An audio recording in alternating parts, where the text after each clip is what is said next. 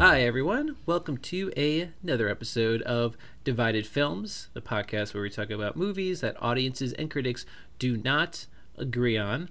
Uh, my co host Keith is with me as always. Hello.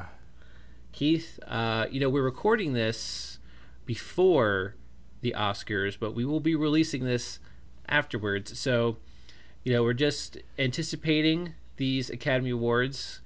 Again, at the time of this recording, it'll be this Sunday, but looking forward to also discussing the results afterwards and seeing which we agree and disagree with. Um, how about you? Are you excited? I am. I am. I actually, uh, if I could promote uh, a pl- uh, I did. Uh, I was a recent guest on our one of our guests, Johnny Della Luna's podcast, The Winning Ticket, and I actually got to explore the betting side of the Oscars. But I came at it with such. I have seen 95% of the nominees. I, I think there's always one or two movies that just are hard to see or but uh I I mean I always like the awards. I mean and I think if the Oscars decide to do things a little differently this year, it could be a memorable one or it could just be an ordinary regular meandering one. Yeah, it'll be interesting because I think last year there there was more of a case of people not having seen most of the nominations where this year I think feels a little more normal, like a pre-COVID theatrical year. Uh, so I know too, you're also one who is usually ahead of the curve in terms of seeing all the nominees, knowing which ones are most likely to win. Because for me, I've seen maybe like a handful. I'm always I'm behind. I usually catch up after the awards, and I might learn about what more movies than I was aware of just from watching the ceremony. So we'll see. We'll catch up, and you maybe have an analysis afterwards. But uh, yeah, we're talking about one of the nominees today, and uh, that is Licorice Pizza. Uh, this movie falls into the category of having a positive score from critics and a mixed score from audiences. So on Rotten Tomatoes, 91% of critics approve. So very, very positive on that end, but uh, only 65% of audiences approved. So very mixed with that group and the consensuses, because we have both critics and audience consensus. Critics say Licorice Pizza finds Paul Thomas Anderson shifting into a surprisingly comfortable gear and getting potentially star making performances out of his fresh faced leads. But the audiences say that Licorice Pizza might make you nostalgic for your own youth if you don't mind drifting through what passes for its plot, that is. So, right off the bat, I think with what a lot of audiences are coming from is the so-called plot, which maybe you could make an argument that there isn't much of a plot to Licorice Pizza. But then again, if you're a fan of Paul Thomas Anderson, you might be more used to looser plot structures and more into these dives into people's lives into specific periods of time and places. Uh, that's just right off the bat. That's the feeling I had watching this that the average moviegoer who's used to more plot driven narratives, this is definitely something different than what they'd be used to. But again, if you're well versed in Paul Thomas Anderson's work, this is something that you might be more expecting. I'm kind of surprised. I'm very surprised, but also the more I read the audience reviews, the more I'm like, I always have to forget that Paul Thomas Anderson is not as popular. Uh, he has made like mainstream movies, but he's not Tarantino. And I and I would put them in the same category for me because when one of the when either of them or a director in that vein puts out a puts out a movie, it's like getting a new vinyl. Oh my god, it's like going to the music store and getting a new vinyl from your favorite band. I Paul Thomas Anderson is one of my favorite filmmakers, if not like he's in my top 3. He just the way he writes, the way he directs, I I love following his journey. That doesn't mean I give A pluses to everything that he's done. Um, like I don't think Licorice Pizza is my favorite film of his, but I showed this to my parents the other night, and we all found it charm. I, I, I like this. it was my second time seeing it, uh, and it's charming. The writing is charming. You're able to look at it. You're he writes like even if you love like There Will Be Blood or Boogie Nights, he writes characters and scenes. It's like going from one scene to the next, and there is there is a plot happening. There is, or at least character development. They like you're seeing a you're seeing young love your first love in the San Fernando Valley in 1973 and you're seeing them get jealous you're seeing them hate each other you're seeing them kind of one loving each other at the wrong time. It's a it's an uh, a nostalgic look and he's you know he grew up in the San Fernando Valley so it's very nostalgic for him but it has a it's definitely a throwback to like older films the way it's shot I agree. It felt like a movie that could have been made and released in 1973. So it definitely felt very authentic, felt very personal. I reading through some of your notes and doing my own research. Some some of these stories within the movie are based on real experiences either he or someone else he knows uh, has had. You get a sense that these are real personal experiences and also for the time period, I, I do get a kick out of seeing some of these uh, touchstones of the early 70s. Like when the Gary character is touring for a fictional version of Yours, Mine, and Ours, Under One Roof, I think is yeah. the fictional version.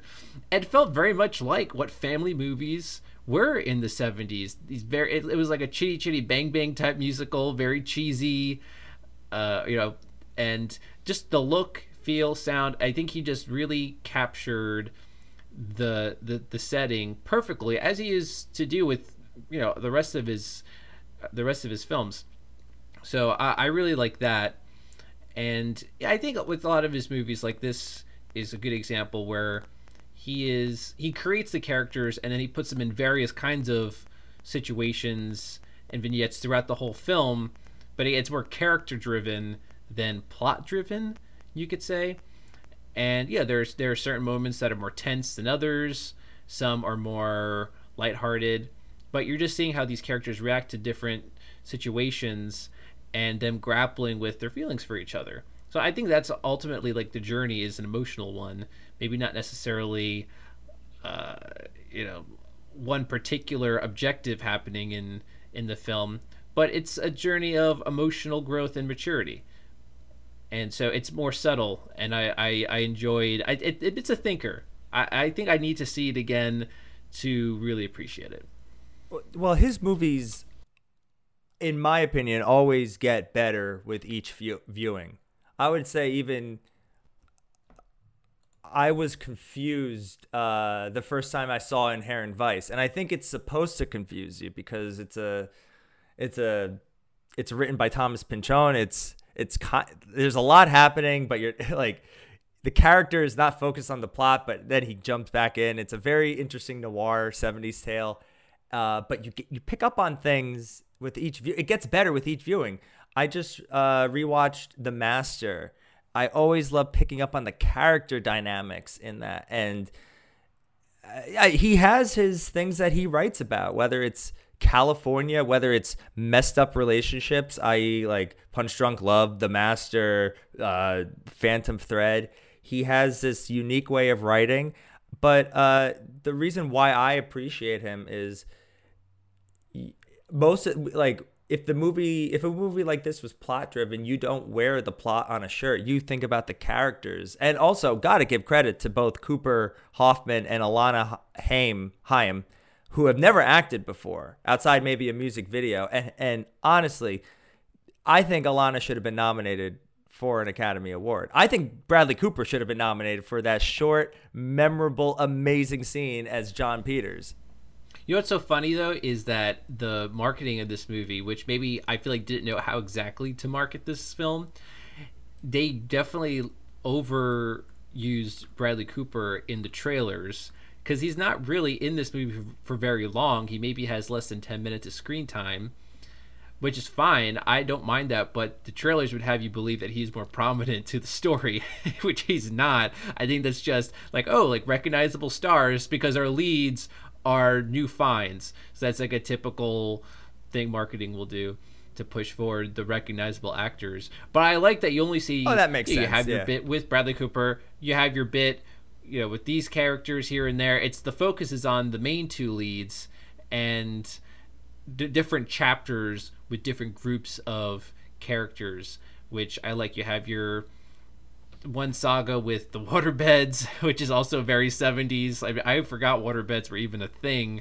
I think when I was a kid, I sat on a waterbed once, and that was it. Uh, or you know the whole bit with with the mayor, and I thought it was cool that they got one of the Safdie brothers in yeah, there. Yeah, he's really becoming a, quite the actor. I've I've seen him in other stuff aside from his his role in Good Time. But he a lot of these are either real or were based off real people in that time. Yeah, that's you could tell because it feels so organic. It doesn't feel like a contrived situation at all. I there are certain things where there'll there'll be like something that comes up and then you move on very quickly from it. That again maybe think a lot about what what was the purpose of that. And I feel like I had to lose that mentality of what's the purpose of this, what's the purpose of that, because that's not what this kind of film is. Where every single thing is A to B to C to D. It's just moments in these people's lives. So like when he gets arrested, the the Gary character gets arrested for murder. He's like mistakenly identified as a suspect, and then he's immediately released. It's like, well, what was that all about? But you know, it, it does. There's it's part of the emotional journey between the two. Does it necessarily have anything like you know is it super driven in that it has something to do with anything else in the story no but it doesn't have to it's it's something you have to let go as a viewer from watching mainstream films well you, you kind of have to even it, feels like you're listening to a 70s album and licorice pizza is like a vine it, it was the name of a record store but it, it, it that's what a record is but you kind of have to i'm not going to say think a little too hard but there is a lot going on underneath the surface with these characters. I mean, I uh, all these situations have happened. Like they're not, they're they're outlandish, but they're not Im, impo- implausible. Like they all like Gary Goetzman did was a young child actor. He was in Yours, Mine, and Ours, and he did end up owning a pinball and waterbed store when he was very young. I found that very interesting. And I thought it was interesting that pinball had been illegal. Yeah. in, in, this in different parts of the country for a period of time. I that's something I didn't know about. It's like little fun facts about uh, California at the time, and I, I just think like the fact, like right before that, he he was so jealous, rightly as every teen boy should be, that you know when he goes to get hamburgers with his mom, he sees uh, Alana out on a date and he calls. So they have this little flirtation at the expo and but she goes she goes to she follows him to the uh to jail and tries to get like there's yeah, something yeah, exactly. there's, there's and i bet all the time she's asking herself why am i doing this? This kid is 15 i mean and we'll get i'm, I'm sure we'll get into that because that was also in the audience reviews but it's i always saw the, the uniqueness about this relationship and um is it's about a kid who wants to grow who is trying to grow up way too fast and a girl who's stuck in arrested development who's quite not ready to grow up because Yeah. she's acting like a teenager even when she gets home and yells at her sisters yells at her family she's and he's hustling and buying businesses it's so interesting So how'd you become such a hotshot actor? I'm a showman. It's my calling. I don't know how to do anything else. It's what I'm meant to do. I mean, ever since I was a kid, I've been a song and dance Come man. on. Ever since you were a kid. Song and dance man. Where are your parents? My mom works for me. Oh, of course she does. Yes, she does That in my public sense. relations company. In your public relations company? Because you have that. Yes. And you're an actor. Yes. And you're a secret agent too. Well, no, I'm not a secret agent. That's funny. Yeah, it's it's like every one of those moments or chapters, it centers around what their emotional takeaway is. So for me, like the, the Alana character, she's really going back and forth and grappling with wanting to be more mature and wanting to get on with an adult life, but then also now this newfound affection and eventual love she has for you know a 15 year old and yeah like you can maybe on paper that's that's that's neither here nor there. But i that you can you can see her grappling with that in every single scene right? Like the the one really tense scene that i thought was signature P.T. Anderson was the the truck rolling down. Oh my god, that was amazing! Because he that was so good, and it, it kind of reminded me a little bit of the one scene in Boogie Nights with um, Alfred Molina, um, also one of my favorite Alfred scenes Molina. in movie history. Just in terms of having a very tense situation that you're just on the edge of your seat, which stands out from the rest of the movie, at least in this film that you don't really have that kind of tension throughout the rest. But uh, the takeaway from that at the end is, know, she's really shooken up by that, like any yeah.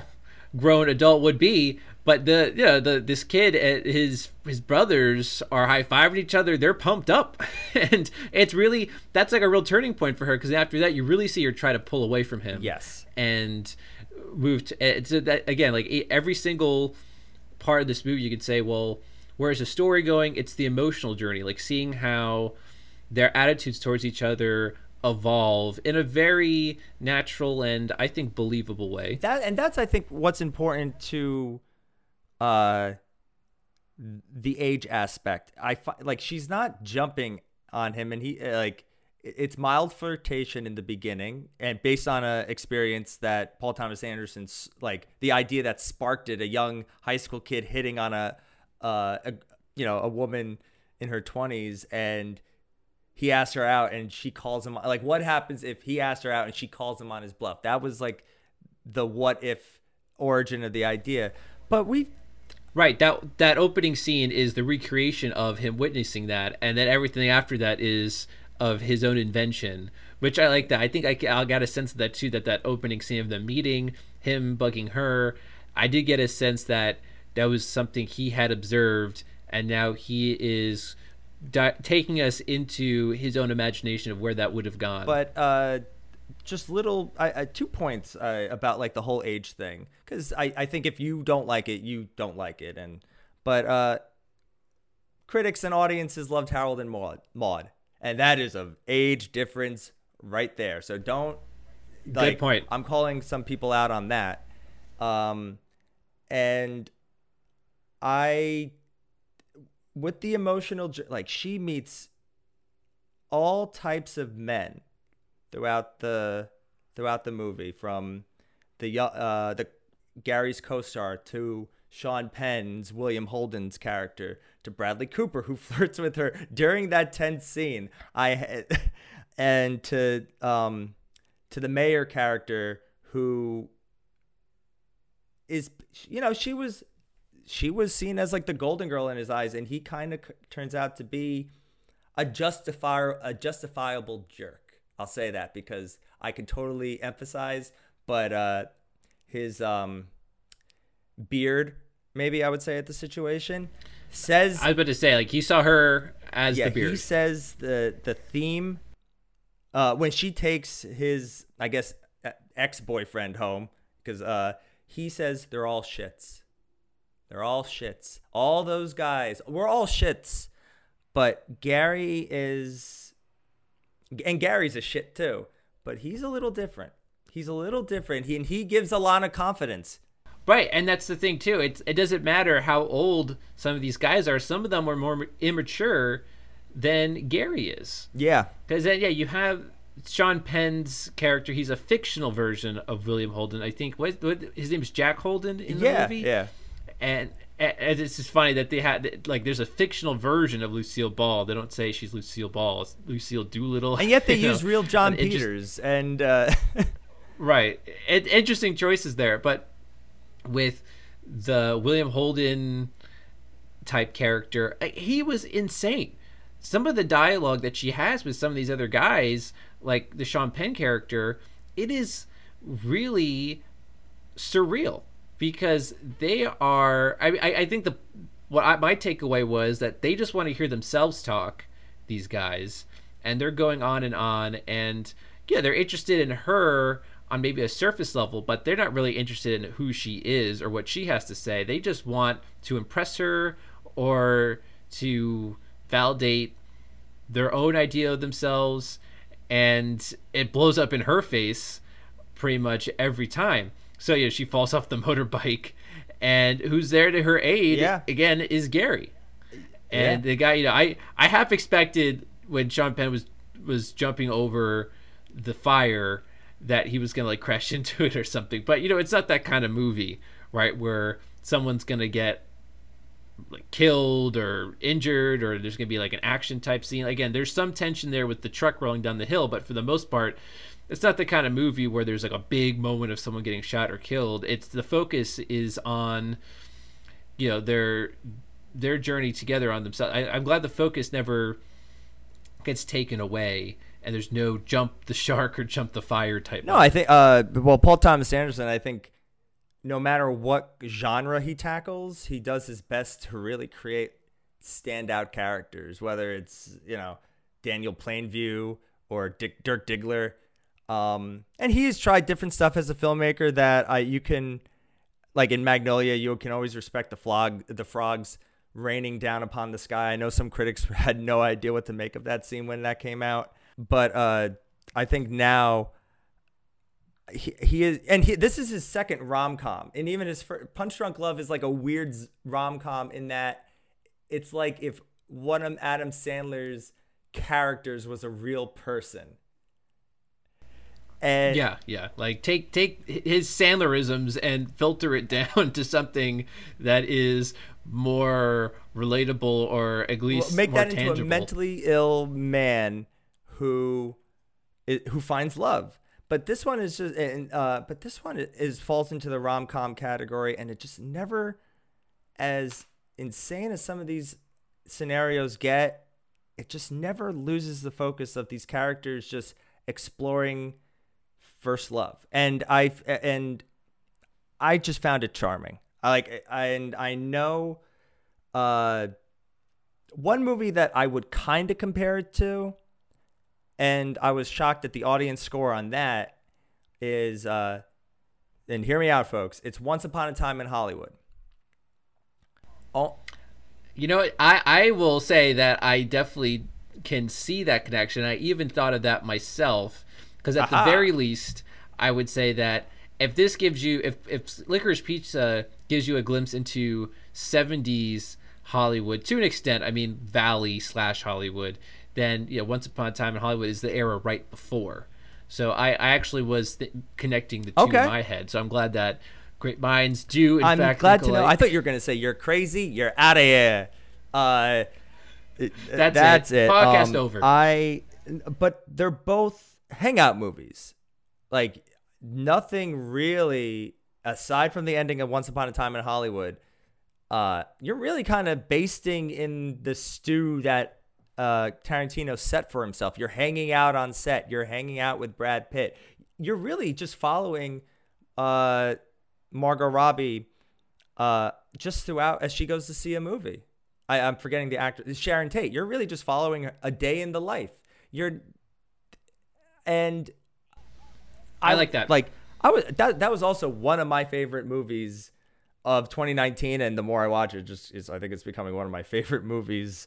Uh, it's getting up there, but the audience that is a 70% audience score, and I'm like, what? Am, I losing? Like, I- it like, and I don't want to be hard on audiences, but can we? I love the fact that these movies exist, and if you have good written characters, I it's like the Sunny Gang. I could watch the Sunny Gang go anywhere. Like I don't need like they they don't need Yeah. a plot. They just need like a prompt. So that's if because they're well written characters, and uh, that's one of Paul Thomas Anderson's specialty. And I'm yeah, Well, yeah, because in both Once Upon a Time in Hollywood and this, it's more about exploring the world at not at a not at a slow pace, but just not at a rushed pace. Like you can really, like you said, bask in those worlds in that setting, and just see what life was like. And that really is something I enjoy in a lot of period pieces. Just what was day to day life like back then? How did people carry on their business? What upset people? What interested people? What was the context uh, for things that we know, like the gas crisis? They bring that up, and again, it's in the con- my parents. My parents remembered that, like. yeah, yeah, my parents probably did too. Uh, it, it's it's one of those things where it's almost like also like Mad Men, for example. We know from our own perspective, many decades later, these big historical events, but what was it like in the actual context with characters that we've now come to know who are part of that world? So, I, in that sense, I enjoyed taking my time with that world and seeing different parts of it. And yeah, with Once Upon a Time in Hollywood, you know, unfortunately, there's a like a preconceived idea of what Tarantino's movies are like because so many previous ones are so action packed that you know, if he does want to take his time, then that's just not what his viewers or his you know what what some fans come to expect. But I think in actuality, really big. Uh, like hardcore Tarantino fans would actually love it because they get more of his dialogue and character study that he was known for in his earlier works. So, again, not to like bash on like uh, casual audiences, but it's sometimes something that they are forced to buy into, or at least something that they're marketed to, is oh, like this is a work, this is this is something or genre you like, or an auteur that you like. Well, this is how we're going to package them for all these things that they've done before. So when they do something different, they don't really expect anything else. Yeah because um, that's another thing. Paul Thomas Anderson, you mentioned before, he's not like a mainstream director per, per se. He is an auteur, like a Tarantino. He's like a filmography guy that you'll have your day with, and you'll explore, and you'll say, "This is my favorite of his. This is my least favorite." You know, he he has that name brand recognition, which is why he's able to make a movie like this that doesn't star two already established actors. He can find two actors and discover them and write a movie that is paced much differently than other movies that are being released right now. yeah now. i kind of like put him in the camp as like uh there's ways i compare him to tarantino but uh there, i would put him more in the camp of like the coen brothers where it's like they're very they're not very niche but they're pretty niche in their movie and their filmmaking and their their fans and every once in a while they have that they have a hit, and I'm not talking about a cult hit. I'm talking about like a uh, a critical hit because uh, Lebowski kind of grew from a fan base, but it took them a while. Like you know, Fargo, uh, No Country for Old Men. I'll even put True Grit up there. But now they're making their movies on Apple Plus and uh, Netflix.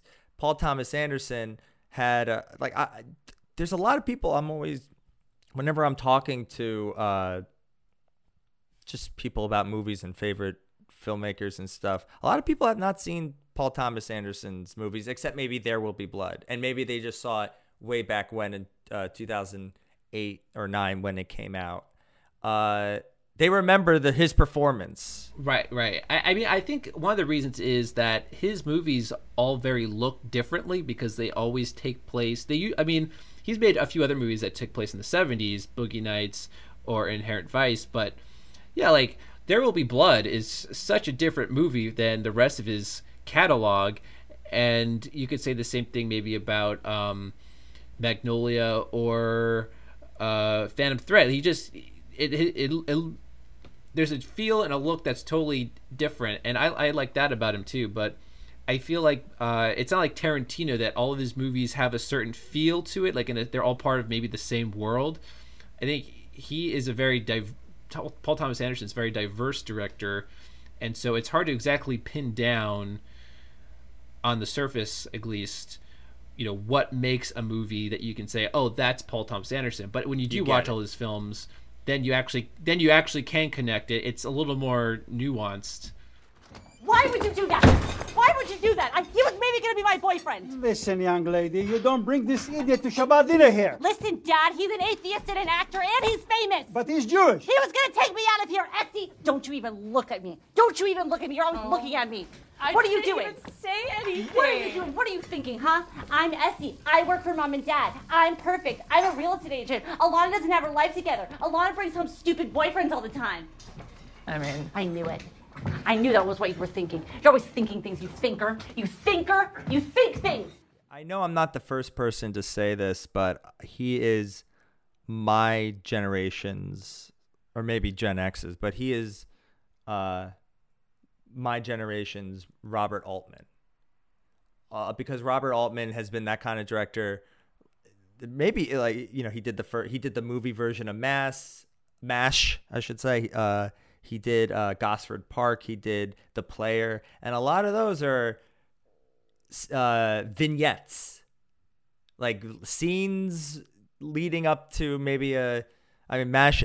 The movie ends in like a twenty-minute football game in in the Korean War, but it it's a lot of vignettes with the string of a plot, and uh, you know Robert Altman has Robert Altman has has got his accolades and nominations, but has also been very niche for a uh, mainstream crowd. Yeah, I think. Well, I think you get a sense that Paul Thomas Anderson is is influenced by directors of that time, and maybe if you ask him, he, he could say that Robert Robert Altman is an influence too. But uh, I he, he seems to be like a director who knows his who's done his homework. Who's Oh, like yeah, no, he- yeah. who's really knowledgeable of Very much so. film history, which is maybe why he he draws on so many different time periods and, and genres. Um, and eh, he doesn't really make. If anything, I feel like he's made movies more often in the last ten years or so. But he only makes usually a movie on average once every four or five years. I would say four. Yeah. And so I think it's.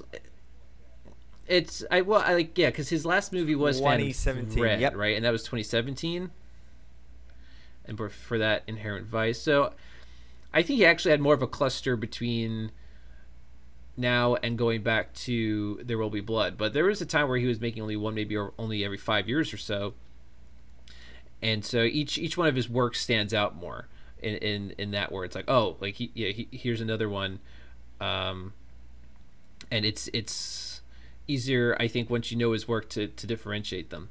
Yeah, this is his ninth uh, feature, but he uh, but he he does He's been making movies for like over over 20 years. Yeah, like 25 years. It was his first film, I think. uh his first film. I think it was before Boogie Nights. It was a film called Hard Eight with a very young John C. Reilly.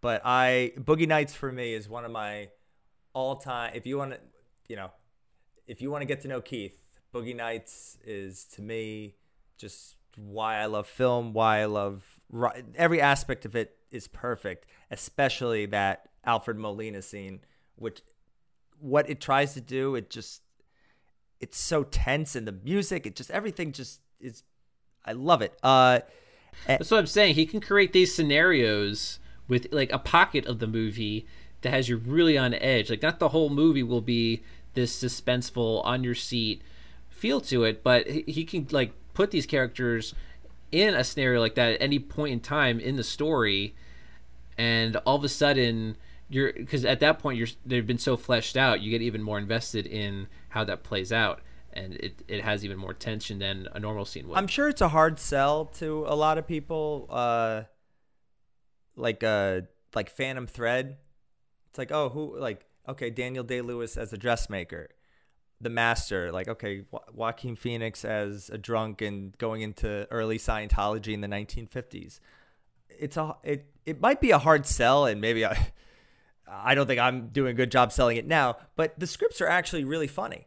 The- like the like there's there's humor like especially with this script this script is you know not laugh a minute but there are a lot of moments where you're cracking up i think Yeah, yeah, I, I agree. I, I enjoyed the dynamic that Alana has with her family her real life family because I, her really, I thought that was really nice that they got her actual family, because there are times that they are so baffled by her behavior like when she comes home in the bikini like and they're like what? Oh, what what's going on and she won't open the door when they knock on her bedroom uh, things like that the dad gets mad at the one boyfriend who says he's an atheist i, I got a kick great, out of that which that- actually happened. Uh, Alana, because he uh, Paul Thomas Anderson has filmed a, a number of Haim's uh, music videos, and they told him that story. He's like, I'm putting like that has to go into the script. It's such a. It's such a. Oh no, I can't. I'm an atheist.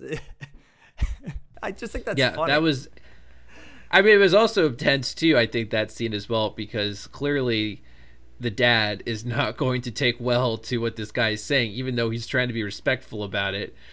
It's like sorry I, I, I like what's more uncomfortable than than that? It's like the early 70s too and that wasn't even really much of a thing yet like atheism having to explain to like your girlfriend's family you don't believe in god and uh that was a bit unnerving. Um, and yeah, the charm too.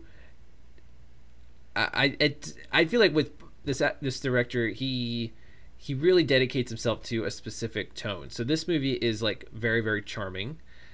Uh, I feel like Boogie Nights is a very wild movie. yeah, Um, there will be there will be blood is a very gritty movie. haunting. I would say Yes, haunting. yes. There's a sense of there's always a sense of something bad is going to happen just like it did in that first scene when he falls and breaks his leg. There's always that sense of this Right. evil or or uh, I guess you could say like what he does is pretty he- he's a pretty shitty human being, but there's always a sense of like he's going to set that world on fire. And he kind of does. Right. It's it's very foreboding. 'cause It's, That's a it's great word, Like yeah. what he's doing, he is very defined in. Uh, what's the word I'm looking for? Um, kind of. What what what's the word when you ruin the purity of something? Tainted? He is.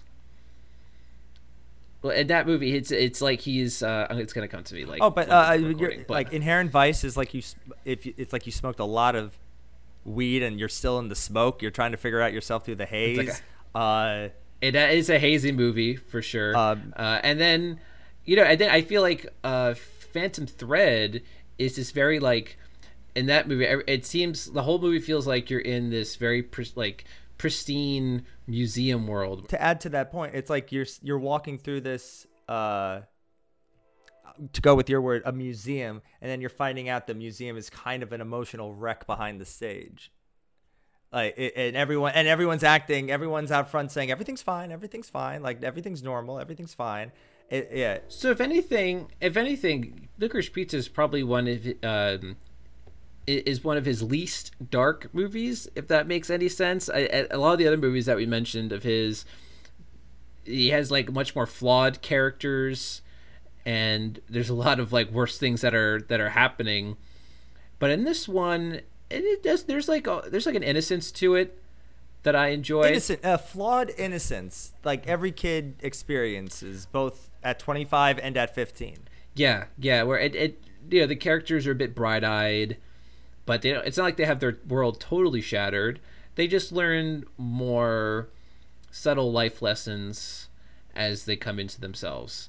And yeah, like the Gary character, I really enjoyed how he puts on that bravado, but he does have those moments of insecurity, like when he, you know, calls Alana but he doesn't say anything and he hangs up and then she calls back. I, that, that was a really nice vulnerable moment for him where he he he like knows that in order for him to be successful in either acting or business he has to be that very confident person.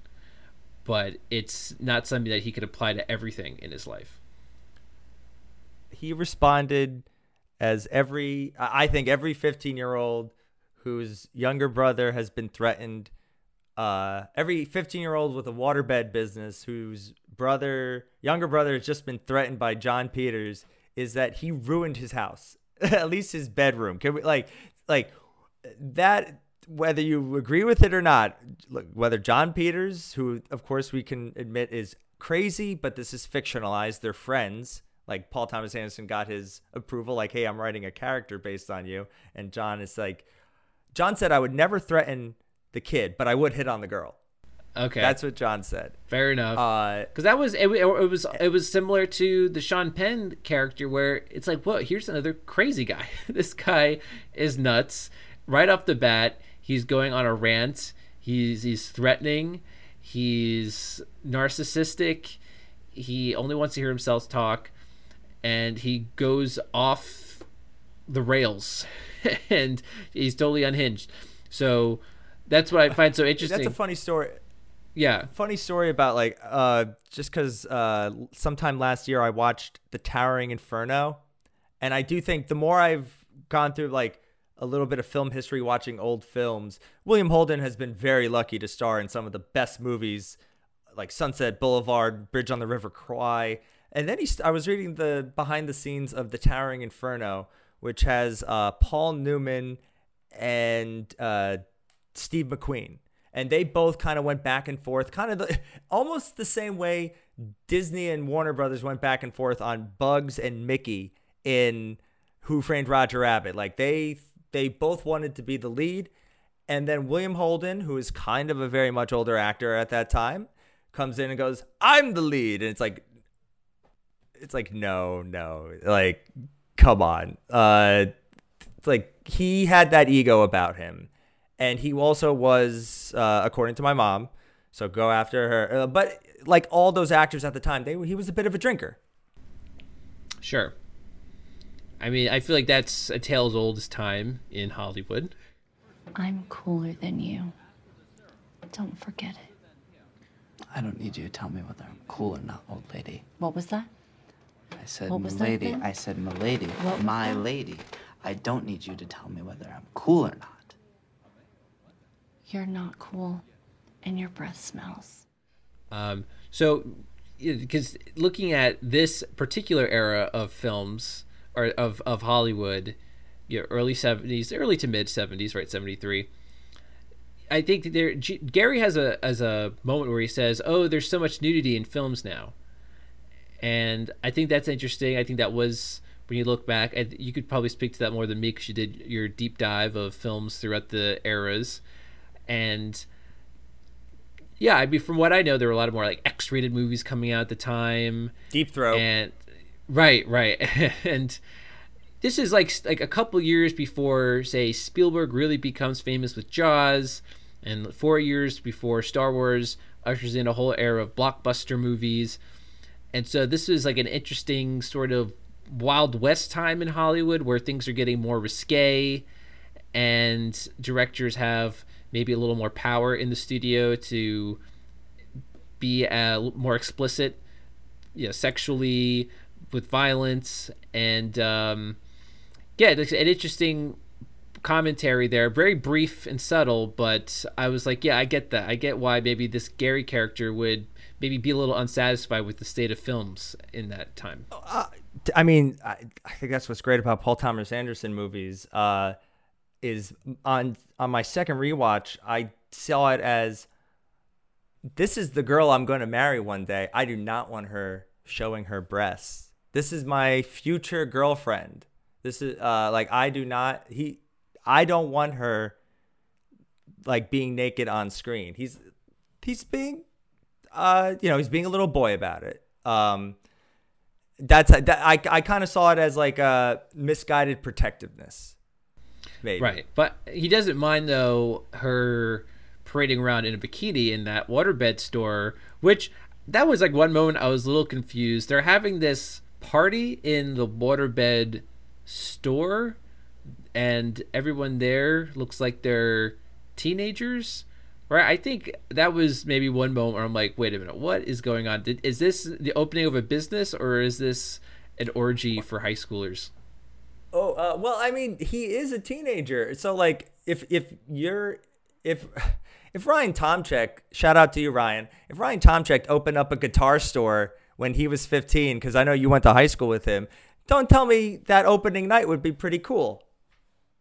Yeah, if if, if my if if my uh, friend who is a musician did that, I not to be like too uh, exclusive to people who are not in our friendship group. But yeah, I get I get it. It's like a teenager who has that space available to him who might exploit it that way. And plus they're water beds. I mean the whole point of water beds, I imagine they sold themselves on oh it's good for your back, but I imagine it's like the rotating bed sort of thing. It's it's meant to be some sort of enhancement to sex.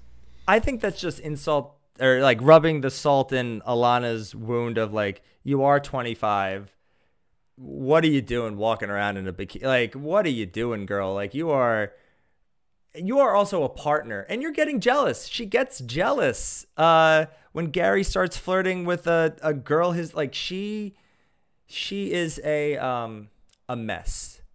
And But she's upset. She's getting upset also that she is jealous. Like she's jealous, and on top of Yes. that, she's bothered by the fact that she's jealous because she does not want to have feelings for him, and she's in denial about that. But in that moment, she cannot deny her feelings.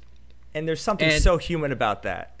Also, I the, the, another key scene too is when they're they're trying to film some promotional video for that uh, mayoral candidate, and then they really get Oh, to yeah. the, the, the big argument where then they won't talk to each other for a while.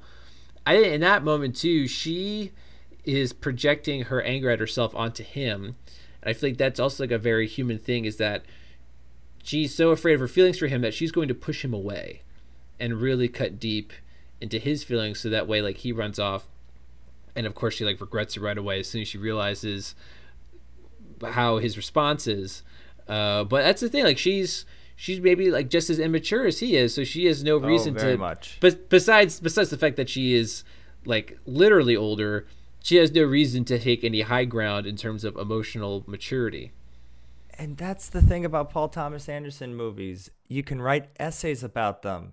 Literally, like you could like I'm, I imagine many a school film class have had e- like have watched Thomas Anderson movies and you can write and it's probably fun to write like a thesis paper on on this young love in the San, uh, San Fernando Valley. Uh no, it's just I to the 65 uh, to the people that really didn't care for this film, I'm going to ask you one thing.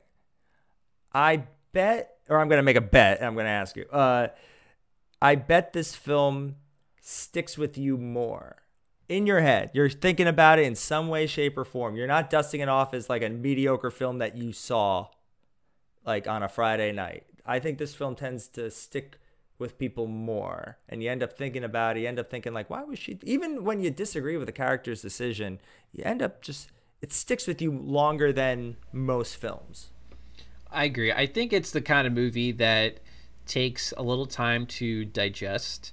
Maybe sleep on it. Right? If you see, I saw it at night, and I had all these thoughts about it, and I my initial impression was I liked it, but I couldn't really totally process. Uh, you know, a coherent opinion about it until the next day, where I could really, um, yeah, eh, where everything that happened could really sink in. Formulate it's a- everything. Right. It is Yeah. a bit of a long movie. There is a lot that happens here and there. Uh, but I think the movie also does a good job at the end of reminding us of that journey that they have.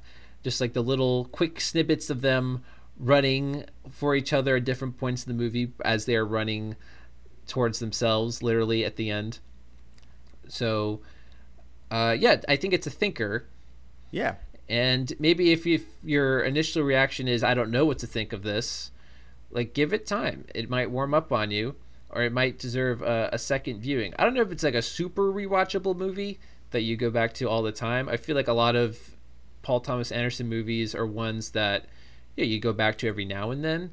They're not like super rewatchable, which is not a criticism. I'm just saying like how It's often are you gonna it's a yeah mood. how, how often are you gonna watch There Will Be Blood? you know, it, like you when you're in the mood like it's you i'm trying to think of like a wine or something but it's or or an album actually it's like and and with uh paul thomas anderson he now has nine albums and some are like i always go back to boogie nights but uh i'm gonna actually attempt to watch there will be blood sometime in the future and that's it's probably been a very long time Uh, but last point. Oh, last point. Did you catch John C. Reilly? Yes, as Herman Okay. Munster. Yes. Okay. I just to anyone Well- like that is also a better on second viewing.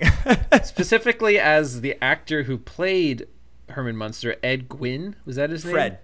Fred, Fred Gwynne. Gwynne. As and then playing Herman Munster. So that that was a funny little bit. I just his voice is a bit too recognizable for me Yes. to not catch that. it's like, wait a second. I actually did rewind. I'm like, oh, that is him. I thought that was funny. And I think it's cool too that there are a lot of cameos in this. I think it speaks to the power of maybe Paul Thomas Anderson's status in Hollywood that when he has a project going that he is able to get a lot of recognizable actors to just be in like you know maybe a, a small part here or there just to be just to be in it somehow. He Seems has like an that honor. pull. I think he is a very. I get a sense that he's very well respected in the the Hollywood community there. And also, I'll just say too, I really appreciate that he's always putting out original work. You know, he, these are original stories, and in this day and age, it's pretty hard to find new releases of something that isn't a remake or a sequel or based on something else or in some way part of an already existing franchise. So always refreshing to get completely new content. and last bit about him, it's every time I like he's always one director that I always love listening to talk about filmmaking because he seems like a regular like he's not like I only watch art films. He's like I love Mar I have four kids. We love Marvel in this house. He has really good opinions on filmmaking. Whenever someone asks a filmmaker about Marvel movies and what they're doing to the industry, he always ha- like his opinions are to me highly valued because I he he might do it. He would make an interesting superhero film. The man loves Adam Sandler films. The man loves comedy. The man likes to make certain movies his way. The man has a vision, but he is I'm just very happy for his success and he just seems like a regular guy who has worked his way up to it. Yeah, that that yeah, we've been gushing over him this whole episode. Uh, but yeah, I mean it's it's because just there's a lot of respect there for you know, he just has these ideas for these stories and he makes them. And it's like with the Marvel thing, it's yeah, all these big directors have their opinions, but it's not like those movies stop him from doing what he's doing. So this is what I want to say to you. Um, do you know who I am? Yeah. Do you know uh, who my girlfriend is? Barbra Streisand? Barbra Streisand. Sand. Sand, yeah, like sands, like the ocean, like Barbara beaches. Streisand? No, like Streisand. Sand. Streisand. sand. Barbra Streisand. Barbra Streisand. So yeah, I guess we can now move on to our percentage scores. I imagine they'll be very positive, but uh, let's find out for sure. So, Keith, what is your uh, percentage score for Licorice Pizza? Call me biased, but uh I know this film is going to get better every time I watch it, but I absolutely loved it. I I found it charming. I would put it in my top 10 favorite films of 2021 and for that I give it a 92. Oh, very nice. Just uh, uh, one point above the critic. I know. I'm score. giving it an A. I think a 91's a B plus. At least it was in my school. 91's an A minus and 92 is an A. How about that? Uh, that only B plus people say that. I don't know what school you went to, but 90 and above are A's. so I I don't know what what curve you We were- had to were- work harder for our A's. Well, la di da, bully for La you. di da. Good times had by all. okay. Um, yeah, I, I, again, the more I think about this movie, the more I like it. I think I was almost not like at a loss, but I liked it fine at first, and then the more I ponder it, the more it goes up. But uh, I think right now I would give it an eighty-five percent. So, uh, what does that round us up to? An 88.5. 88.5%. See, that is a B plus. Uh, I can't argue with that. I can't argue with that.